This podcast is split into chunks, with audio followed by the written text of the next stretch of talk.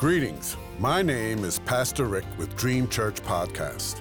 God has given me a yearly devotional on prayer from Genesis to Revelation, guiding you to read and to help you pray daily with a scripture reference, comment, and ending with prayer. May you be encouraged and walk closer to God, and I invite you to walk with me through this journey. In Jesus' name, amen. Today's scripture reference is for April twenty-fifth. First Kings three, ten through fourteen says, "The Lord was pleased that Solomon had asked for this.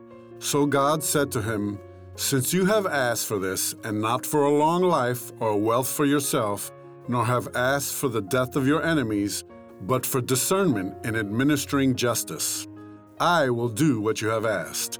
I will give you a wise and discerning heart, so that there will never have been anyone like you, nor will there ever be. Moreover, I will give you what you have not asked for, both wealth and honor, so that in your lifetime you will have no equal among kings. And if you walk in obedience to me and keep my decrees and commands as David your father did, I will give you a long life.'" Today's comment. Isn't it nice to know that God is pleased with us after a decision we make? As we see here, God gave Solomon more than what he asked for. God is just waiting to bless us. He is unlimited. When we take one step towards God, he takes so much more towards us. Much of the problems we have in life come because of our disobedience. God said in verse fourteen, "And if you walk in obedience to me and keep my decrees and commands, as David your father did, I will give you a long life." After Solomon's prayer of dedication for the newly built temple of God, which is our next eleven days of devotion, we no longer have Solomon with us. First Kings eleven describes the many wives of Solomon leading him astray, that his heart was not fully devoted to the Lord his God, that he did evil in the eyes of the Lord.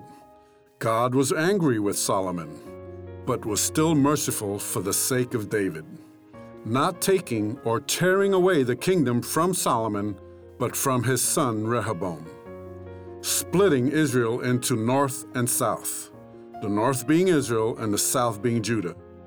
All of the kings of the northern kingdom did evil in the eyes of the Lord, and most of the southern kingdom kings also. Let us pray. Lord, help us not to follow in the ways of our forefathers.